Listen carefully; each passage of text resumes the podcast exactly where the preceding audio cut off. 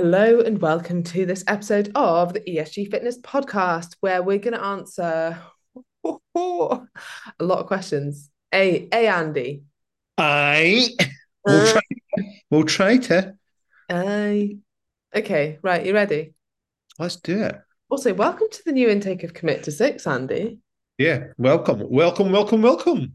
Oh, it's very exciting. I do feel buzzed for this one. I spent a lot of time last week redoing parts of the program and actually realigning. Like, I did a lot of writing on like why I created Commit Six, what I want people to get from it. And it's totally like re-engaged my buzz for it as well. So I'm buzzing on this intake. Um, and signups have been mad, which is incredible. And I'm always like, it's never lost on me that what a privilege it is to be like, yeah, I want you to help me. Like, of all the people you could choose, and I'm going to make sure that that was a freaking good decision that you made. So, welcome. We're going to get through as many of these as possible. And then any that we don't get through, we'll come back and get through later on. Okay, Heather, not really a question, but would love to hear more about overtraining and the importance of rest and recovery, please. Um, overtraining. Not many folk will overtrain unless you're a professional athlete. However, you will get better results if you let, allow your body to rest and recover. Um, it is probably the most underutilized factor that we have our, in our arsenal, and we all think that more is better. So we have this thing where everybody thinks that we can chuck every single tool at the toolbox and everyone's going to be great. Well, that's fine. It might work for a little bit, but by that point, you're going to be tired. You're going to your appetite's going to be through the roof. Your um, recovery levels are going to be low. Your energy is going to be low. So allowing yourself recovery time is massively important for basically all goals, whether it's muscle building, whether it's fat loss, whether it's maintenance. You still need to have that time just to allow your body to rest and recover. It's like trying to run a car on on fumes like you're not going to get anywhere fast and in actual fact all that's going to happen is you're going to end up with niggles or in a car's case breakdown and that'll be it. So yeah, you need to be you need to be very very wary. You know this thing about folk are like, oh, I'm going to train seven days a week. No, no, no, no, no, no, no. We don't want you to train seven days a week. Like that's not what this is about. If we want this to be a long term process, we need to make things play smart. We need to play the long game. So allowing yourself the rest and recovery um, is massively important. Yeah, definitely quality over quantity. And this is something we see a lot is like people being like, oh, well, I do two classes a day. And it's like, they're not quality, no matter what, like, they're not quality. What would be way better is to do one good workout, maybe four or five times a week. It's probably going to get you far better results. And Andy is right. Like, not many people will actually reach the point of overtraining. But what I think is really common is under recovery and they're Yeah. kind of two sides to the same coin, right? Like you're probably not going to have the definition of overtraining syndrome, which we we normally only see in like kind of elite level endurance athletes. Yep. But given that your recovery is likely far worse than an elite level athlete who probably tries to go to bed at like 9 p.m. every night and has a massage and you know like takes their recovery really really seriously you actually probably have a full-time job, two kids, like running around after people. Like you, you probably don't have time to recover in the same way. And you probably have loads of other life stresses that often athletes, I mean, some athletes do have other life stresses, but the point is like performance is probably not your key outcome. So you don't have as much time, energy, focus to put into everything that comes into that, including recovery. So you do get a lot of people that are kind of under recovered because they're trying to run on everything, right? And then add exercise on top of things. So finding that kind of sweet spot for you in terms of like how much exercise you want to do to get the result that you want. I mean, there's there's kind of two sides to this. You certainly can undertrain as well. And I mean that in terms of your expectation of the outcome. So what I want to be really clear about here, and I was thinking about this today because I work with a lot of people who come to me very overweight and very inactive right? And having been through everyone on Commit to Six, I mean, we've got various people here, but some people are, you know, doing about 2,000 steps a day and have a good like 30, 40 kilograms of fat to lose. Now, if all you did over the next six weeks was smarten up your diet a little bit and started doing 7,000 steps a day, I cannot emphasize how much good you'll be doing for your health. Like an insane amount, right? But and the point I always want to make is you get this law of diminishing returns. So like that first workout you do per week has such a huge impact on your health. The fourth workout you do per week is technically the same like unit of expenditure but it has like nowhere near the same impact right same with your steps that those first like 7000 steps you do per day when you look at the graph of step count compared to like mortality rate it's so steep like the benefit you're getting from those first 7000 steps is mad and then it kind of plateaus out like you're still getting a benefit but it's nowhere near as much and I think the reason that I like to hammer that home so much is if you're like, oh, there's no point doing my steps or there's no point getting my workout in, I won't hit three workouts a week, so I'm going to do none. That first workout is the most important. Then the second one, then the third one. Then honestly, after that, it's like, yeah, you. I'm not saying you won't get results. You will. You'll get better results doing four workouts than three if you can recover from it. But it, there's no way like the benefit you're getting is diminished in comparison to those first couple. So really this is why we focus so much on imperfect action because that's the most impactful part okay next question pamela tips on getting more veg in particularly for quick lunches thanks bags of pre pre-cut veg is always a handy one i know it's obviously slightly more expensive but it takes the hassle out of having to prep vegetables um you know, it's it's something that is quite nice and simple, um, and you can chuck whatever you fancy into whatever you want. Like there's no there's no yet right or wrong to putting stuff into your your meals. You can put whatever you want in. What? All right. Was that you can hear in the background? Can you? No. What's no, the back? That, I mean, sorry, actually, there's folks. Um, Laura's Laura's hairdressers here, so. Oh, lovely. Yes. Um, yeah. I mean, or you could do the thing, you know, a lot of excellent mums um cut up like carrots and cucumber and like cherry tomatoes. Like, do shit like that for yourself. Like, make yourself that so you've got that to snack up on at work. Like, you could go and buy it, it cost you five times as much and literally would mm. take you, I don't know, 30 seconds to cut that kind of stuff up in the morning. Like, yeah do that and bring it with you. Eat like so easy. There, done. Okay, Caroline, menopause related question. If you cannot or do not want to use HRT through menopause, are there any additional supplements that would combat brain fog, hot flushes, murderous mood swings, aching joints, itchiness? Have been recommended to try creatine. Any advice would be great. Thank you in advance. Definitely creatine. Um, I would question just why you don't want to take HRT. And again, this isn't me trying to push anything on you. I just want to make sure you're making an informed decision based on actual research and what's best for you. Obviously, that's a discussion with your doctor, um, because that partly depends on the recommendations that I'll make. So, if, for example, you just decided you didn't want to take HRT, again, like, would really like to know why. But then you could do things like in, increase the amount of phytoestrogens that you're having in your diet because they mimic the effects of estrogen in the body and that might have some small benefit. Again it's a drop in the ocean in comparison to actually taking hrt however if you're like i'm not taking hrt because of i don't know breast cancer risk then actually you still might want to not have a huge amount of phytoestrogens in your diet and not massively increase that um so it depends on that um there aren't a lot of other well uh, evidence based supplements. There are a couple of things. I mean, I definitely try for everyone, but specifically for menopause to reduce um, ultra processed food intake.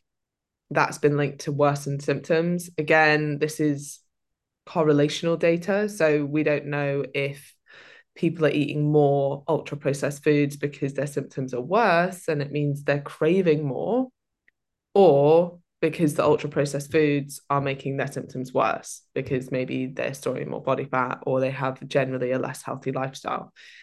Um, but what I can say is you being here and you implementing what we're going to support you to implement on commit to six is the best thing that you can be doing for your menopausal symptoms um, I wouldn't rely too much on supplements. I wouldn't expect anything particularly incredible from any supplement. Um, yeah, it's mostly going to be broader trends in your diet and exercise. So things like trying to stick to like a Mediterranean based diet, making sure you exercise, making sure you prioritize sleep, um, taking some creatine.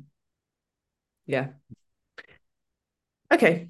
Emily, I'd like to understand how worthwhile it is to go over our minimum protein target, please. I've managed to get myself hitting 100 grams of protein almost every day through a combination of ensuring I have some with each meal, plus a daily protein shake, and then having protein bars or puddings where I need to top up. I know that 100 grams is minimum, um, but how much benefit is there to going above this target? I could definitely try and go for a higher day daily target, for example, 120 grams, but it would probably mean using some of the calories that I currently keep for a bit of fun stuff. For example, chocolate, wine, ice cream with the family. Um, so it would be really useful to understand a bit better what the difference going from 100 grams to 120 grams of protein might be for my fat loss and strength goals so that I can make an informed and conscious decision. Thank you as ever. What um what a great question. Mm, very in depth, very in depth. Um, starting from the offset on having more protein is going to limit what else you have if you're kind of limiting if you've got a sort of calorie ceiling shall we say so the more protein you have the less fats and carbs you're going to be able to sort of have to play with basically um and we kind of this was kind of 100 grams is where is kind of a minimum minimum for the majority of people to be fair. It'll obviously increase the bigger the person so for a male but again we, we also you know 100 grams we work as, as a minimum. A lot of over over um or intake too much so, you know, somebody who could probably get away with 100 grams is probably some some folk are taking like 200 grams a day. All it does is it limits your choices of, of food for the day. So you can't have that. And it's not it's not called a treat. It's just something within your calories. Like we don't call it a treat. It's just you're put your budget in it's like your weekly budget for food. It's, you have that with your calories. You've got your weekly budget for a food that's classed as something that's a bit of a it's something that you enjoy taking or in, sorry, sorry, something you enjoy intaking. Um, and 20 grams in terms of protein, if you're hitting the 100 grams as a minimum, it's not going to make that much difference. So it's probably, you know, if you were getting in 60 grams, I would say the 20 grams is going to make a massive difference to get you to 80. But at 100 grams, you're probably that 20 grams you could use and as long as you're splitting that 100 grams that you're taking in across the day over four or five meals, happy days, you're, you're laughing. Yeah. Yeah. It's exactly the same as what I was just talking about re steps.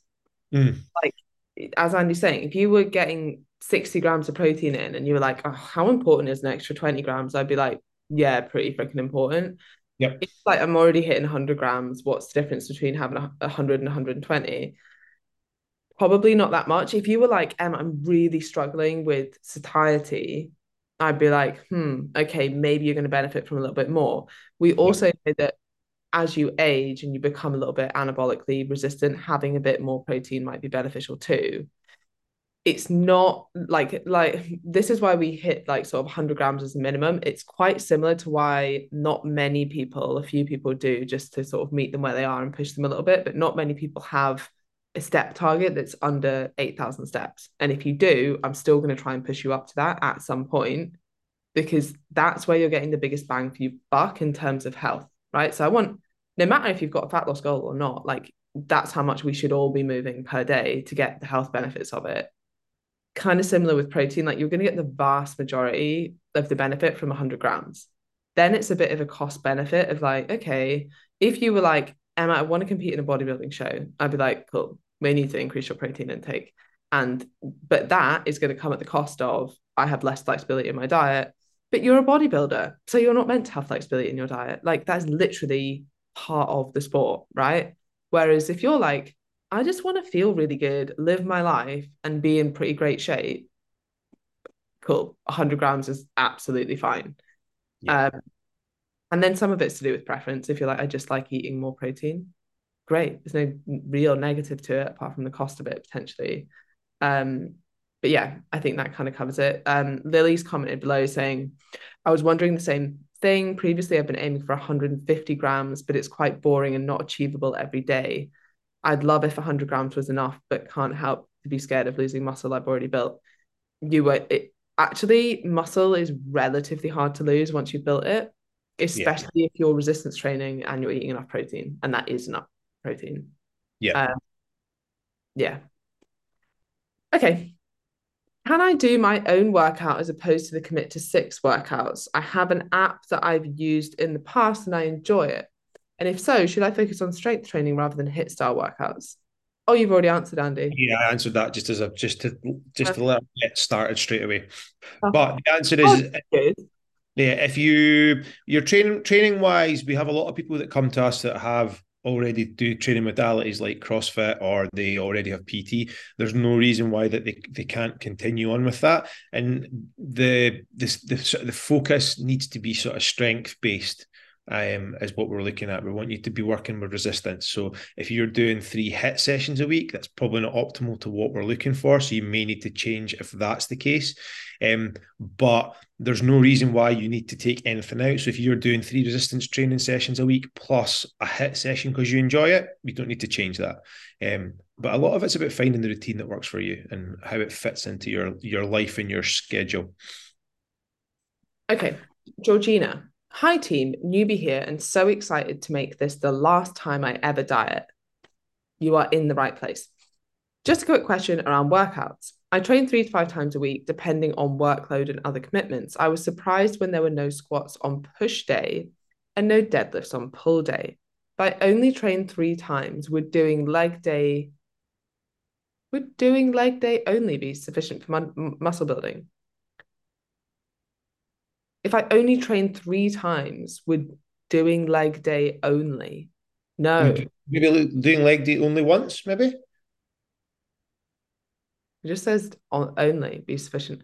And trust me, you'll build muscle on these programs. Yeah.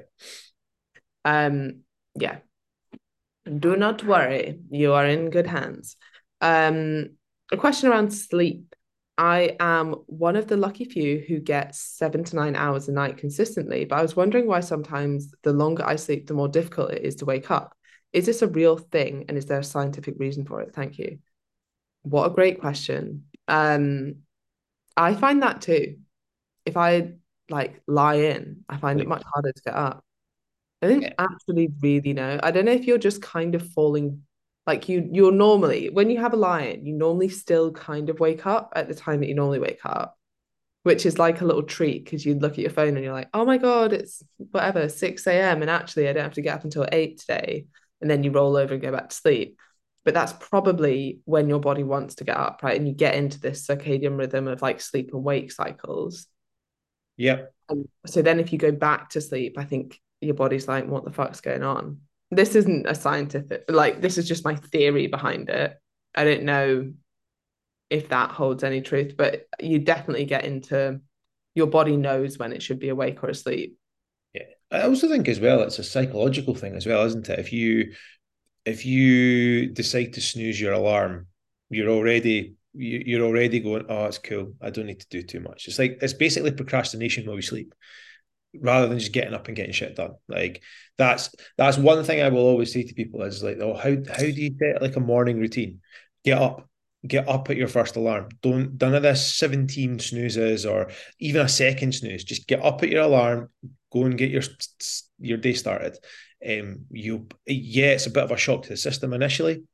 And you'll know that coming back from like holidays when you've had lie-ins. That first day back, it's horrible. You're like, oh Jesus, man, it's this time, really? But after day one, you're fine. That's get up, get stuff done.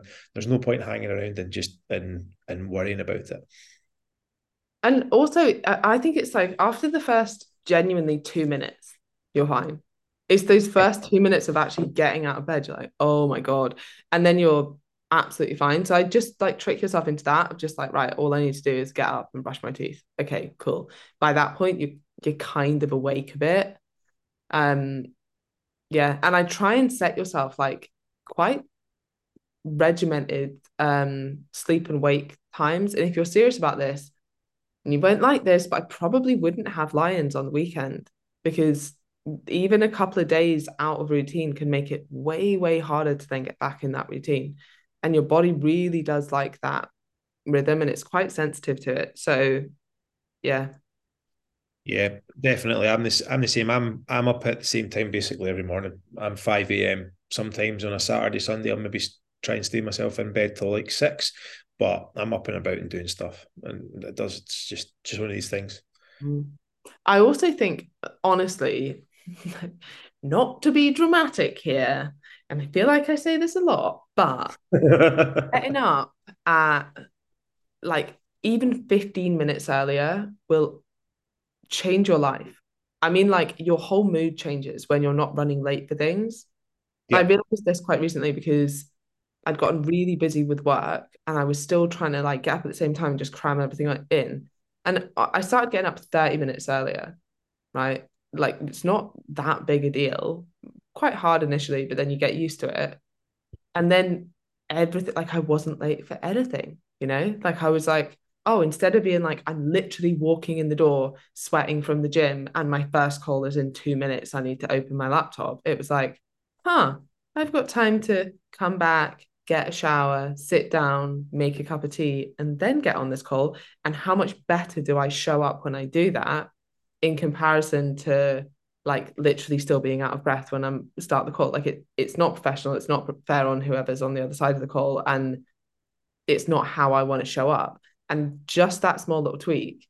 And then on the flip side of that, waking up five minutes late can kind of ruin your whole day because you're always chasing your tail. Like you're a little bit late for this and you're a little bit late for that. And then like everything just snowballs and you feel in this like kind of constant state of stress instead of quite relaxed. I think that was the main thing for me. I was like, I noticed how much more relaxed I am when I wake up 30 minutes earlier and to the extent that I think some people, not in my situation, but some people kind of that spirals to the extent that they're like, wow, I'm so stressed all the time. I'm stress eating. I'm snapping at people. My relationships are suffering. And actually, and you know, you might end up, I don't know, going to the doctors about it or something, or like, God forbid, like falling out with people or getting in trouble at work or ruining your relationship when actually all you needed to do was get up 30 minutes earlier. Like sometimes it's the really simple things of I just need to make sure that I've had even 20 minutes to myself in the morning just to like sort myself out so that I approach the day that I want to approach the day, uh, approach the day in the way that I want to approach the day. Absolutely. I think I am I am the worst person in the world for being incessantly early for everything because I hate being at the tail end of things. One of the few things that stresses me out. If I'm if I'm 10 minutes early for a client, I'm already 20 minutes late. Like, um, because I need to just get in, relax, chill out. It's the same as doing kind of the stand-up comedy side of stuff as well. Like I'm there 40 minutes before I'm supposed to be on stage.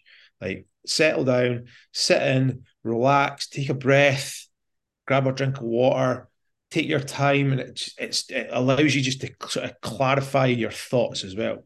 Whereas if you're rushing and you're like two minutes to go and you're like, oh, great, your your head's all over the place. You can't sort of you can't put your thoughts in, into into line where you need them to be. So yeah, for me, like being being early is that's basically I, I live my life by that one. Mm. Okay, Carly. Too much information question. Sorry. In order to hit my protein goal, I'm a vegetarian. I usually eat both both pulses and eggs most days. This has the side effect of making me have a huge amount of awful smelly wind. Will my body adjust to get less farty? Do I need to find other protein sources? Any vegetarian recommendations? I smell like a bad drain. Well, we don't want that. Fortunately, um, it's one of the things. Do I think that your body will adjust? Probably not. No, to that. I think honestly, pulses are quite a a gassy thing, and different people respond differently to different foods. So I'd start trying to try different things. I think, yeah, pulses are especially bad, and they're actually not that good a source of protein for the calories. Like you have to eat quite a lot of like chickpeas and lentils to get anywhere near a decent protein intake. And the amount of carbohydrates that are added on top to cover that number is quite a lot. This is where the kind of, unfortunately, the sort of fallacy of you can get the same amount of meat, a eh, same amount of protein from a steak uh, from a steak that you do from broccoli. Yes, but you're gonna have to eat a fucking field and a half of broccoli, which is just a bit of a, a nightmare, and that's going to make you windy as well. Um, but yeah, it could be. It might be the pulses. It could be the eggs. Uh, Shona, who I work with, she, you know, when she's had eggs, it's not pretty. It's not pretty. It's not pretty. Um, you don't need the fan at the front door to, to get the air running around the place. Well, you do actually. So yeah. so you just need to work at what it is. But there's put this. Put this is actually a really good one to a post to pop up on like the actual group ask for some other recommendations about what other people have because me and Emma will give you the same stuff because it's basically what we use. Like I'm rubbish with vegetarian stuff because I'm not vegetarian. Um, you'll have sort of similar choices and routines that you use. So chuck that up in the group and you'll get a lot of different answers from different people. So it means you can you have basically you get yourself a portfolio of things that you can try. A portfolio. A portfolio of pulses. Um, what I would say is Greek yogurt is good. Yep. Uh, why does my camera always do that? Oh, I'm back. Um, yeah. tofu is a good one. Quorn substitutes are also good. Yeah, but but definitely post it in the group because people will have really good ideas. Okay, Hannah, probably a daft one. Fruit and veg portion sizes. This morning, I have eaten strawberries, blueberries, raspberries, and red and green grapes and blackberries. NutraCheck says this amounts to 1.8 portion. Seems harsh. For the purpose of the six a day, is there a specific weight or amount of each fruit and veg I need to consume before I can count it as a portion? Yeah, so someone said I think a portion is around 80 grams. Like, honestly, I just prefer like I don't want you to weigh out your fucking strawberries. Like you don't need to be doing that long. Like maybe once to see what a portion size is, but certainly don't like be doing that every day and and don't overthink this stuff. Like if you've if you've had like a spoonful of peas and a spoonful of sweet corn, like no, that doesn't count as two portions. Like come on, like you need to have a decent amount. But I wouldn't really, really wouldn't overthink this. I'd rather people overshot it. So if you're like, huh, I've had, I don't know, six blueberries, I'd be like, mm, it's probably not going to count as a portion. But if you had six blueberries, six raspberries, and like three strawberries, okay, that's one portion. Great. Now, what else can you get in? But I'd rather you got more fruit and veg in than less. But you don't need to be weighing it out and like overly analytical about it. And this is really the whole point in commit six. Like it's imperfect action, right? I don't care if you've got perfectly six fruit and veg, like just be sensible with it. Like the idea is you mostly want to eat whole food. You want to get as much variety in as possible. And yeah, just just don't be like silly with it. If you're having a stir fry and you're like, oh, there's like half a mushroom in here and like some green beans and like probably one third of a pepper. Like, no, that doesn't count. That counts as like one portion of, of veg, right? F, F that. Yeah. Yeah. Um, one strawberry, one portion. Yeah. Big uh, ass strawberry. okay, following on from Hannah's questions, do things like bean and lentils count towards your fruit and veg? No, because they're not fruit or veg. Um, I know they count towards a five a day target. No, they don't. No. Um, but what they do count is like if you're thinking about you want to get plant-based foods in, they are plant-based, but they're not fruit or veg. And five decent sources of fiber as well. Yeah, they, they're like great things to have in your diet as long as they don't make you extremely uncomfortable and gassy. Apart yeah. from that, like they're great, have them in your diet, but they're not they're not actually technically a fruit or a vegetable. So no. Claire. No, joking. Sorry. I hate okay. that I'm like, you know, now and again you do something that you think is funny, and then someone's like, I was really upset when you took the piss out of me on the live. And I'm like, so sorry. we do honestly, we do we do this with everybody. So don't don't don't don't um, feel don't feel victimized. Yeah. Victoria, I know it's good to practice to drink two liters a day. Does this have to be pure water? Where I live, the tap water tastes awful. And I also add a drop of cordial. Cordial, Andy. Cordial. Cordial. And because I do this, I manage to drink my two litres daily. I've had a few comments off people recently that cordial doesn't count as your body is having to process the fluids. Where do people come up with this utter like, oh, sorry, all of that water you've consumed. No, there was a tiny splash of cordial in it. No, no, your body doesn't understand. It is irrelevant. Do I need to force myself to drink just water, or is it two liters with cordial okay? Um, yes. it's fine. Yeah. Also, find whoever told you that and slap them. Slap them very. I, I, always drink MacB. Yeah, I'm the. I don't. I really. I very very. I don't drink water without cordial or a flavor because I. I just. I just find it boring. Me too, but I do think that that's a not a good trait. Like it's not something. I mean, there are a lot of sweeteners in it, and you probably don't want to overdo that. But it's certainly not the end of the world. And also remember that this notion of we should have eight glasses of water a day actually came from research on the amount of fluid that you intake per day. That includes not only things like tea and coffee and blah blah blah, but also things like fruit. Yep. Which, you know, and like cucumber is crunchy water. Like it's 90% water, if not more, right? So you actually get a lot of water from the food that you're eating it's yep. not just that you need to consume two liters of actual plain water. I love when people say that, and it's just not questioned. It's like, oh no, if there's cordial in the water, like actually your body repels it, and somehow that water doesn't count. Like it's so fun. Like it's weird thing. That's so. Imagine that's imagine that's what your body did though. Your body just started. You just water just started going coming back out because of that. I can't take it. It's got cordial in it. Uh-huh. You'd be like, oh. yeah, that could be interesting. Okay, I suffer with post. Uh, uh, uh, mm, ex. Uh, oh God, I can't read that word. Ex. Oh wait, okay, I've got it Sorry, everyone. I am very dyslexic. I suffer with post. uh, I'm pretty right. I'm pretty sure I know what the word is meant to say, but now I can't think how to say it. Exertional. That's what. let's do charades. Yeah. Post exertional malaise due to rheumatoid arthritis, and now I'm in menopause. I really struggle to find a level where I can be consistent. I'm okay on very short sessions of around 20 minutes twice a week, which doesn't um, feel like much of a workout. But if I increase this, I struggle with fatigue, increasing flare up symptoms. I guess I just wondered if you had any words of wisdom slash good news stories to share. I understand about progressive overload, etc., due to my job. Um, shouldn't say what her job is. I feel like she might be a PT actually.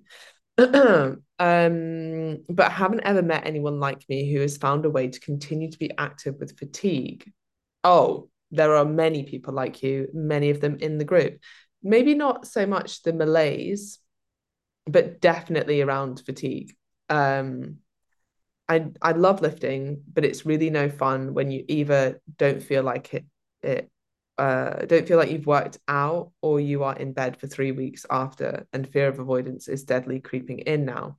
I'm okay with steps, but I used to run and lift pre menopause and feel like I've never, I'll never get back to anything uh, like enjoying being that active. Okay, so this is really hard, mm-hmm. but I don't think it will last forever, especially if you're perimenopausal, which is oh wait, I'm now in the menopause. Mm, I don't know if you're peri or like postmenopausal, where things might settle down a bit because your hormones will settle down a bit as well. Uh, definitely, I mean, I'm sure you've done this already, but speak to your doctor and see if there's anything else that they can do, even in terms of like keeping your hormones a little bit more stable, if that's something that's contributing to this. And then, like, you, you're just going to have to take it slower so do you know what? A 20 minute workout isn't particularly short. And mm. and we've spoken a lot about the law of diminishing returns on this episode, but again, like if you're used to doing a 60 minute workout, you're still going to get the biggest bang from your buck for the first 20 minutes. And if we can get you up to at some point, maybe not now, but at some point, three 20 minute workouts a week, you can get insane results off three 20 minute workouts a week. Yeah, I think a, a lot of this is going to be about understanding and listening to your body, basically. You're going to have to find the level where you're going to train, um, find the amount of rest and recovery that you need between sessions. And remember as well, like a, you, a week doesn't need to be Monday to Sunday. A week can run Wednesday to Wednesday. So you can rotate your sessions through and do it that way. So you could have two days in between each workout. So you could do a Monday, a Thursday and a Sunday and then a Wednesday and do it that way. You can make it run that way. So don't think you get tied to seven days within Monday to Sunday. You can rotate your sessions how your body allows you to with it looking at recovery. And the biggest one here is like we, you know, we get questions a lot about things like trackers and stuff. Um, they're basically all bullshit. Um, but the best tracker that you have is your body, especially at this point where you are obviously going through something that you are going to have to listen to your body to understand when you can push it, when you have to back off, when you um, are going to have to take an extra day's rest because your body's not going to allow you to do that. So just be really, you need to become intuitive on this one and start to really listen to how your body's reacting. Um, but also don't the, the up, but don't go to the the complete opposite polar uh, opposite pole of going. Oh, I don't feel good. I'm just not going to do it, like because I, I just I just feel it. You got to you've got to pull yourself out of the hole when you need to, but you've also got to give yourself a little bit of leeway when you need to as well. So it's that kind of fine line in there. I'd i try and keep a symptom and fatigue diary as well, and you'll start to notice like when you think like I know when I'm most likely to get a migraine. And I can sort of feel it for the few days before. I'm like, if I push it right now, then I'm really going to start to struggle. Or I'm I'm gonna like bring on a migraine. So I kind of know like what days to take it easier. But that's because I start, you know, like listen to my body and I can tell how much I can and can't do. But sometimes it's like figuring that out for yourself, which yep. is it's not always easy to do. Um, and I think that was a great tip as well about not having like if you're like right, I'm going to train Monday and Friday, but actually you don't feel like it on Monday, then okay, you can train on Tuesday. You know, like don't don't make it so like black and white. Just kind of try and be a little bit more fluid with it. And if you need an extra rest day, you need an extra rest day. Yeah, I think that's one of the things that I well, that's one of the tips that I probably didn't put in like the video as is, is that routine is fantastic. I use routine Emma uses routine. We all use routine, but also don't freak out when routine comes apart. Something might happen. You need to change your routine. Become be understand that flexibility is needed, and just go with the flow. That's the best way to look at it because something's always going to crop up, whether it's a holiday, whether it's a, you know, potentially a bereavement in the family, anything like that, and you just need to be able to ma- navigate and manipulate everything around it. Hmm. Okay, Tracy, what are your thoughts on the ketogenic diet slash lifestyle and intermittent fasting? This has been a topic of discussion at work, and I've been stating that a balanced approach is better and more sustainable. And Tracy, you're right. There's absolutely for the mo- for most people, like I would ask people why they're doing it first. If they're like, oh, for religious reasons, I'm like, fine. Or if they're like, oh, because I feel really good I'm like, okay, maybe, I mean, I'd kind of question that, but like, that's, you know, someone's own interpretation. Like, if you feel great doing it, you keep doing it. But what most people like, oh, like if they're doing it for fat loss, absolutely no need to do that. And for most people, it's really um not I wouldn't allow them to live their life to the fullest the way that they probably want to live it, right? If you're keto and you're like, it's going to be really hard to eat out socially you, you're always going to be the one that's like oh yeah i can come for dinner but i'm just going to bring my own like chicken breast and just eat that on my own like i don't know like what it is it becomes very hard to do socially mm. intermittent fasting i think actually can be a really useful tool to manage manage your calories for some people if it works for you. Again, I'd I'd want people to understand why it's working. It's helping you stick to a deficit. It's not like if you don't eat, if you eat outside of your calorie window, the calories are completely different and your body will store them as fat, but it won't store them as fat if you're eating in your window. Like, no, no, it's just an, an easier way to manage calories. Naturally, having some structure to your day and having some rules really helps. Like one of the reasons that um intermittent fasting works so well is that most people tend to overeat in the evening.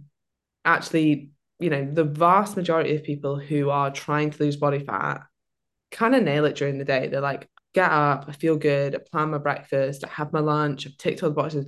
And then after their full day of eating in the evening, they're sitting around bored, maybe a little bit hungry, and then they continue to overeat. Whereas if you've got this cutoff of I don't eat after 7 p.m. or I don't eat after 8 p.m. or what I actually prefer is I don't eat after dinner because then if you end up having a later or an earlier dinner, it doesn't really matter. Um, then then you're much less likely to snack in the evening, and that's when we make our poorest food choices generally. So having that rule is useful, but it's not useful because you're intermittent fasting. It's useful because it's managing your own behaviors. Yeah. Then that, and that's the thing. I think people need to realize that any form of diet is basically create if it's a fat loss diet, it's done by creating a, a calorie deficit. It's not because you're suddenly not eating um, carbohydrates. It's nothing to do with the fact that you're now not eating, you're only eating meat and that's it. It's all to do with cal- uh, caloric balance. And if you create a deficit, you will do that. You'll lose body fat. It's as simple as that. And it doesn't matter. It's the, so many people have these things. Oh, this is the new diet that's going to help you lose weight, and it's it's this, and you're like that going, yeah, it's, it's, there's nothing smart about it. It's creating a calorie deficit. Simple as that. That's that is the end, be all and end all of it. Yeah, and I think the do you remember the 6 p.m. rule? And people were like, "Oh, yeah, after six p.m." Yeah, your your body can't metabolize food after that that late at night, and like if you eat it at night and then you just go to sleep, it's just stored as fat. Yeah. It's not that. It's that most of the time you overeat after six p.m. That's yeah. There's nothing special about your body doesn't like store fat more after six p.m. But as you said, exactly as you mentioned previously, is the habits that then run alongside that if you're more likely to overeat after 6 p.m., would it be not be a bit smarter to have a snack after 6 p.m. or have your dinner after 6 p.m. where you're more likely to overeat? Because that might actually alleviate the issues that you have later on. Um, rather than stopping yourself from eating at all and then going and destroying the fridge at half past 10 at night, half an hour after you went to bed. So yeah.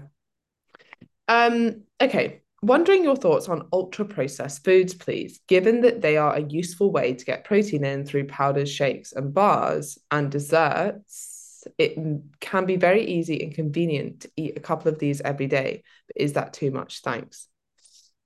Okay, I've changed my views on this recently. Ooh, um, it's here. I just think as a as an industry in general, we're a little bit too. If you're in a deficit, it doesn't really matter what you eat. Like I actually think it does and and it also matters because it will make it easier for you to stick to a deficit. So there's the element of ultra processed foods are not good for your health in excess right? Like if you have a shake every day mm, i don't think that's going to make a difference whatsoever. The scary part is some people have up to i can't remember if it was 60% or 75% of their diet like if the standard Western diet is ultra processed food. That's terrifying, right? Mm. And sometimes in the industry, I think we almost promote that of like, oh yeah, look at me eating Pop Tarts, and then look at me just chugging this protein shake, and then and it's like, where's the actual whole food here? Like, where's your big salad that actually has a variety of veg in it, and you're getting in like your pulses, and you're getting all the fiber in that you need, and you're eating real whole food. Like that should be the vast majority of your diet. Then if yeah. you add something in that's like, you know, a protein shake on top of that to help you hit your protein target, fine. But it, it like it, the poison's in the dose, right? So I'm not like a hundred percent anti it, but I'm certainly not pro getting these foods in. And I think with the whole flexible dieting and with the whole there's no good foods or bad foods, that's another thing I'm like, you might not want to call them good and bad, but there's definitely foods that you want to have more of and you want to have less of. Yeah, absolutely. But it's it's it's the nature of the industry, though, isn't it? It's you know you yeah, people like to label things. People like is yeah. it's always the question: is ultra processed food good or bad? I mean, I would say in that instance, like probably bad, right? But like again, people are like, well, you don't want to label foods, but like, yeah, well, you know, it's probably not good for your health to have very much of that at all. Like it would literally be, it should be like the 10% kind of thing. Yeah. Um, but the same thing is you eat a little bit more than it. Yeah, probably. But will it like if we're talking about like optimal health here? No. Hmm. Yeah. Well, the thing is, if you if you substitute a protein bar for an actual meal that's got protein in it and some some fruit or some veg alongside it, you're making better better um, ch- choices for your health. But at the same point, if that, that protein bar is something that helps you stick to your diet, well, you know, but at the same point, you still have to, you've got that trade off. You know that it's ultra processed. So it's down to you. You're an adult, you know what to make a decision. It's as simple as that. Where's the decision lie for you? For us, the decision is, is that we want to help you for health. So we'll give you, we'll give you unbiased answers basically. We're not going to, we're not going to sugarcoat it, but we're also not going to say that you cannot do this. So mm. and I eat ultra processed foods. Just I'm just trying to minimize them. And I think I'm going to change my diet I kind of have started trying to do this. I'm going to introduce a bit more. I was basically vegetarian, but I think I'm going to start eating a little bit of meat again, mm-hmm. but cut as much ultra processed foods as possible. Yeah. And part of the reason I want to do that is, in fact, there's two points I want to make about this. First of all, I'll come back to that actually. Um, part of the reason I want to do that is because I want to see the impact on mood. Now, I'm generally in a good mood anyway, so it's not like I need to do this, but the the research around like the amount of like whole foods that you're eating and the quality of your diet and depression and mental mm-hmm. health is actually quite amazing. And when you think, well, if it can do that at that extreme, like, can it help me feel even better than I already do? Like, that's normally my focus for anything that I do now. It's like, it's not really, can I get shredded or can I look like this or can I even like lift heavier or whatever? I'm like, how do I perform at my best in all areas of life? Like, and to me, the underlying factor there is mood, because yep. mood underpins anything. Like how you show up, but also like how motivated you are to go to the gym, how much you enjoy life, which is realistically like the biggest thing, really. Yeah. So, and then that impacts everything else, like how likely you are to go for job promotions, how likely you are to attract people that want to like work with you. Like I was thinking, why did we get such a big intake, this intake? And like part of that's because like I really reconnected with why we created the program that we did mm. and the energy that comes off the back of that because you're so passionate about what you do. That's partly now if i was like wasn't sleeping well eating lots of process like highly processed foods wasn't getting my exercise in there's no way i could show up the way that i do. Yeah. That that's all important. And then the other point to make about like your food choices is it is way easier to stick to your diet if you're eating largely whole foods. Like if you looked at like, here's uh, a 1600 calories of largely whole food, what I eat in a day, largely whole foods, way more food volume than the ultra processed version. The other thing is 500 calories of whole foods is going to leave you way more satiated than 500 calories of ultra processed food. Yeah. And sometimes 500 calories of ultra processed food actually leaves you more hungry than when you started, as in like you're craving more of it. Whereas, so as an example of this, if you ate, this actually happens to me quite a lot. If I if I chose like to have, um, I don't know, poached eggs and uh kale or something on like a half a pita bread or something for my lunch, which was the same calories as a protein bar, I whenever I finish a protein bar, I just want like one extra bite. I don't know hmm. why. Always, I always want like just like one extra bite of protein bar. When I finish like the poached eggs, I'm like, oh yeah, I'm completely satiated. Like I didn't really want anything else. And I think it's that like sometimes actually eating, especially ultra processed food, makes you more hungry or maybe and like hunger is probably not the right word but like you're craving for more of that it's very moreish right that's why they make it the way that they make it it's moreish but it's also not very cal. It's not very, as you say, have you already said, it's not satiating. It's not dense in calories. It's really. This is the only time I would probably use empty. I'm not a big fan of using empty foods, but it is. It's, there's there's no real there's no real substance to it. Like you could set up two 1600 calorie diets, one with Whole Foods, one with McDonald's. You could potentially get the same benefit. You could get the same result off of both.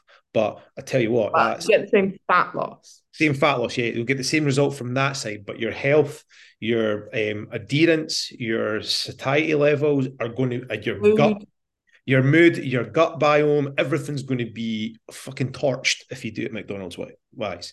And this is kind that's the kind of sort of the kind of fat, the sort of false false fallacy with um, um, flexible dieting. Everybody thinks that you can just eat shit and get shredded. Well, you can, but you've got a fucking massive amount of trade off alongside that as well. Because there's always going to be trade off. Trade off's always there, regardless of what you're doing.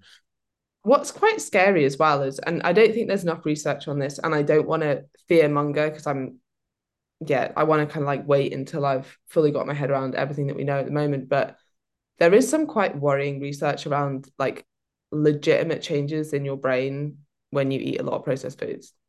Mm. Which, yeah, I'm just like, wow, that. I that suppose you could, you could look at it in this terms as well. That like you know, um, actually, I don't want to say that because it's probably going to be that's something that could. I'll, we'll talk about that off off camera. Okay. but I am I am thinking of I didn't want to commit to it until I'd got my head around if I was actually going to stick to it because you know don't make promises to yourself that you can't keep. Um, but I'm thinking I'm going to try and do like 30 days. Nice. Without, I'm not going to say without ultra processed foods because I need to figure out exactly how we do. Minimalizing, like, yeah, like massively minimizing it. Yeah tidy things up. Optimal health. Well, the thing is, I've done it with quite a lot of clients. Um, I didn't eat a lot of ultra processed food anyway, aside from like protein bars. but whenever I've done it with clients, it's like you end up losing weight without ever tracking calories. Hmm. But that's why exactly is that that you overeat. Like if you think about anything that you tend to overeat, it's not like, oh yeah, the reason I'm so overweight is just like I cannot stop eating apples yeah apples and like you know it's, it's all yeah. the fruit and veg that i'm consuming that's the main problem it's not like that's not what you're snacking on that's not like what's putting you over your calories exactly. You don't you don't go to the gym and reward yourself with a chicken salad. You mm. go and reward yourself with Domino's or Pizza Hut, and that's why keep. But that's why keto works is because you're taking out ultra processed foods, which are highly calorific, highly or non not very satiating and you want more of them. So like as soon as you tidy things up like that it, it does affect other aspects of health fat loss etc so yeah uh, okay right um do your da- daily steps need to be spread out over the day in order to be beneficial i just went for a walk with my husband and got 8000 steps but if i can't get many more steps or a workout in today, did those steps still burn fat, assuming I've stuck to my nutrition goals? We're not using steps to burn fat. Hmm. So stress. Yeah. Um, yes and no. So in terms of your energy expenditure, yeah, fine. It doesn't really matter when you get them in, if you get them all in one go or not. In terms of your health, there's good research to show that time spent being sedentary is also related to health outcomes yep. even if you do hit your step goals. So in that sense, like two people both did 8,000 steps. One just did them in the morning and then sat down all day versus the other one that did 2,000 steps, I don't know, four times a day. This person has better out, health outcomes. So, but if you're like, well, what am I going to do? I have an office job. Okay, cool. Like it doesn't, it doesn't have to be that you spread them out evenly. You might get your 8,000 steps in in the morning for your walk with your husband, but then during the day make a conscious effort to like get up and go to the bathroom or get up and do a couple of squats or you know like especially if you're working from home like just move a little bit the the interruption in sedentary time doesn't have to be a 15 minute walk it can literally be 30 seconds of squats or just getting up stretching and sitting back down yeah. Um, yeah simple stuff like if you're in the office go to the furthest away bathroom go and get yourself a, a water from the, the kitchen that's at the other end of the office rather than the one that's right next to you. Getting up and just taking a wander around the desk or wander around a couple of desks. Get up and go through the through the house if you're working from home. Like just like little simple things like that. Get up, give yourself a couple of minutes. I think it is. It's, it's a massive one. I think, especially working from home. I've noticed that with a lot of clients that I work with in person. I think it's it's as if that they can't step away from the office because the office is in their house. Mm. So kind of have to set parameters where you step away from your desk. You're going to have your 45 minutes at lunchtime and you're going to be away from the desk rather than working through lunch. Things like that. You have your set time where you would normally leave the office at half past five. You shut your laptop at half past five and you go and do what you're going to do with family, friends, etc because you know these things can overrun and you know it's a bit i suppose we're kind of a bit different. We're sitting here at six o'clock but our working day is slightly different hours. So it just changes up but you need to have these parameters yeah, but you need boundaries. Like you know i will always put in my calendar time yeah. to go we're, we're not we're not we're not going to be doing a podcast at nine o'clock at night unless you're in a different time zone then we might have yeah. to i mean like now and again i will do that but i'll yeah. make sure that i've still made time for myself during the day morning yeah, that's what's hard about working from home is a lot of people just miss those parts out. So like because you can be so flexible now, you end up not doing that. Actually, one of my clients spoke about how she added in a morning commute, even though she didn't have one. So like she's like, oh yeah, well I used to, I don't know, get the tube in and then walk for 20 minutes to my office. Now I don't do that. So I've just added it in to my day as in like leave not the house. bag or anything with her. Just leave the bag at home. Yeah, oh, I, pops. Uh, imagine one wandering out. Yeah, I just got on the bus anyway because I just thought, well, why not have that Going to get the bus twenty minutes away and then walk yeah. back. Oh, yeah. sorry. Um. Okay. Right.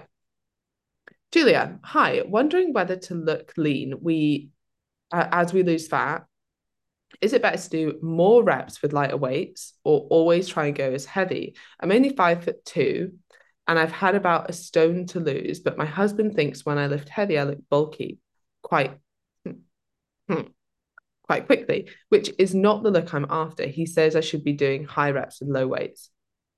Is he your coach? No. And he's wrong as well. So th- these are almost, well, actually, no, they are separate things. So losing fat and building muscle are separate things. So if you want to look quote unquote toned, you need to both lose fat and build muscle. What's going to help you lose fat isn't necessarily, well, it isn't the same as what's going to help you build muscle. Hmm. Lift as heavy as you can for the given reps that we've given you. This will optimize your body composition. Um, losing fat comes from diet, diet and your steps. Yeah. Also, tell him to take his nose out your business. You want to look good for you, not for him. yeah, but you can't like you cannot as a woman you won't get bulky lifting heavy. No, it's it, I I like I always try to use the one if you go into any gym anywhere and you go in any gym and you look around the gym you'll see a bunch of young lads who are all built like bean poles, all real skinny, all try to get massive and they can't get massive and they have the testosterone levels to be able to do that as a female, don't stress too much about getting too bulky. You, not... you won't accidentally put on muscle. Yeah. Imagine that. Imagine one day you just walked in there, oh shit, holy, I can't get through the door. That'd be like my dream. Walking um, yeah, that's just not, unfortunately, for me, who has been trying to get bulky for years. muscle. Um, that's not going to happen. It's way more to do with diet. And whenever we get somebody who's like, oh, I'm worried about being bulky and like you know what should be doing at the gym it's got nothing to do with that and everything to do with your diet yeah okay debbie hi please can you explain why it is if everyone's calorie needs are different that we all need to eat a surplus of 3000 calories to put on one gram of body fat it's actually one pound of body fat but anyway why doesn't the amount vary based on the individual calorie needs thanks debs great question this is because and these are rough numbers, by the way, because your body isn't completely efficient, but one pound of fat is equated to 3,500 calories. So it doesn't matter your own energy expenditure or intake. If you eat in a surplus of that, that's about how much fat that you will put in on. It's irrelevant, like what your own expenditure is. Now, obviously, it's easier to lose weight in many ways if you're expending more calories because it's kind of easier to create a deficit. Um, but yeah, there's no in terms of the pound of fat that you put on that has nothing really to do with your own calorie needs, apart from the fact that if you only need say 1500 calories a day, then it's going to be way easier to overeat by closer to well, I mean, you're not going to overeat by 3,500 calories, I would doubt, in one day but it's going to be way easier to do that versus the person whose expenditure is like Andy's like maybe 3000 calories a day he'd have to overeat you know or he'd have to consume like 6500 calories to put on the pound of fat mm. in a day yeah okay Becky when I worked with you previously I think if I remember correctly you encouraged some cardio at home on the bike this was postpartum so I just wondered if there should be card a cardio target per week if that's something I should add in. Bear in mind, I'll be doing four to five weight sessions per week in steps. No, there's no need. And you've got little kind of like finishes at the end of your weight sessions. So no need. Um, Aileen, I've been recently diagnosed with pre-diabetes. I'd like to know how best to approach my carb intake. Both practice nur- nurses I saw gave me very conflicting advice. Ah, likewise, the internet is a minefield. Should I be restricting all carbs, restricting added sugars, all sugars, refined carbs, all high GI food? Should I be aiming for a goal of maximal grams of carbs per day? Also, do you have any other useful advice for pre-diabetes slash type 2?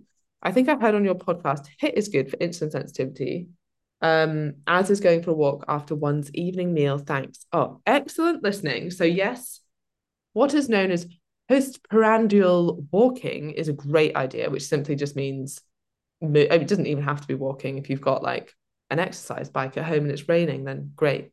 Beyond that, it also to have a big impact, it doesn't need to be particularly long. So mm. you can just go for a 10 minute walk around the block after your meal. And what's going to happen there is it helps glucose clearance independently of insulin. So that's really useful to do if you're pre diabetic. You could ideally, if you could do that after every meal, that would be great. Um, one of the first things that is impacted in pre-diabetes is like your ability to withstand the initial spike in glucose after consuming a meal. Um, so that's a really good thing to do to help with that.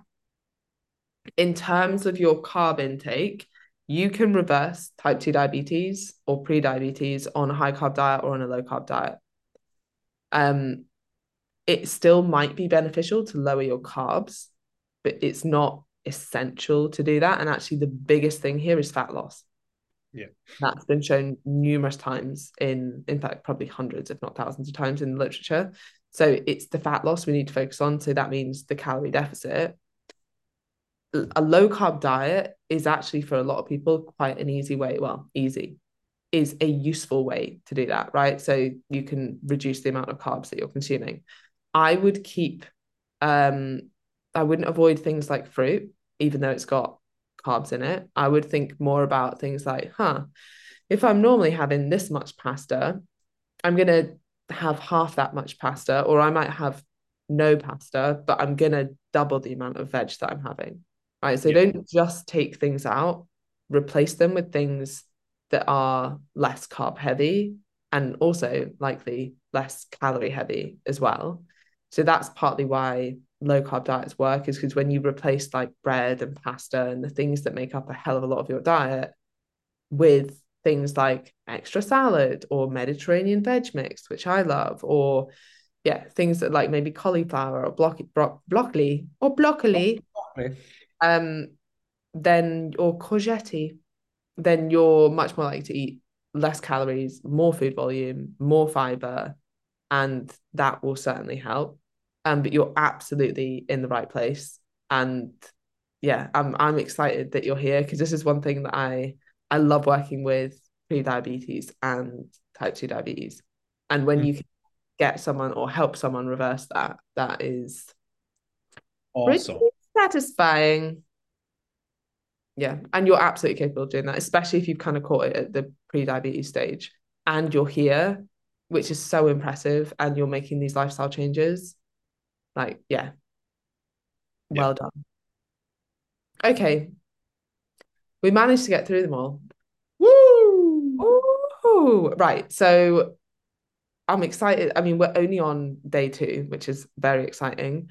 Um, I will see, or we will see everyone at Friday's group check-in. And yeah, keep posting away in the group, keep tagging us if you need us. And remember that this first week is really about like getting to grips with stuff. Remember the key principle of commit six is imperfect action. Don't be put off if you can't nail it perfectly the first week. That's not what this is about. That's probably where you went wrong with every other diet that you've done before. And I think something just to remember is that if you think about where you are here and the quote unquote perfect optimal diet up here, anywhere in between here is freaking massive progress, right? And when we were talking about the law of diminishing returns before, the closer you get to that perfect, actually, the less beneficial each kind of like effort is, right? If you're going from like here to here, huge benefit. Going from like here to here, yeah, some benefit, but not half as much. So we really want to focus on like nailing the basics consistently, not stressing out if it can't be perfect, not letting perfectionism be an excuse just not to try. Oh, I can't, I won't hit my calories today. Oh, well, may as well start tomorrow. No, no, no. Like, how close yeah. can you get? Or I can't hit my steps today. Okay, well, it's definitely worth going for a 10 minute walk if you can't hit your steps. Yep. So make sure you're doing that. Make sure you're calling yourself out on that. Cause I think that's one of the biggest things of like when you catch yourself being like, oh, it's 6 p.m. and I've only done 5,000 steps okay, well, even if you're not going to hit 10,000 today, it's still better to hit 7,000. Like you've got 10 minutes, get outside, go for a walk. Own, own your actions. Ah, uh, yes. Okay. Um, that's all. Ciao. Bye.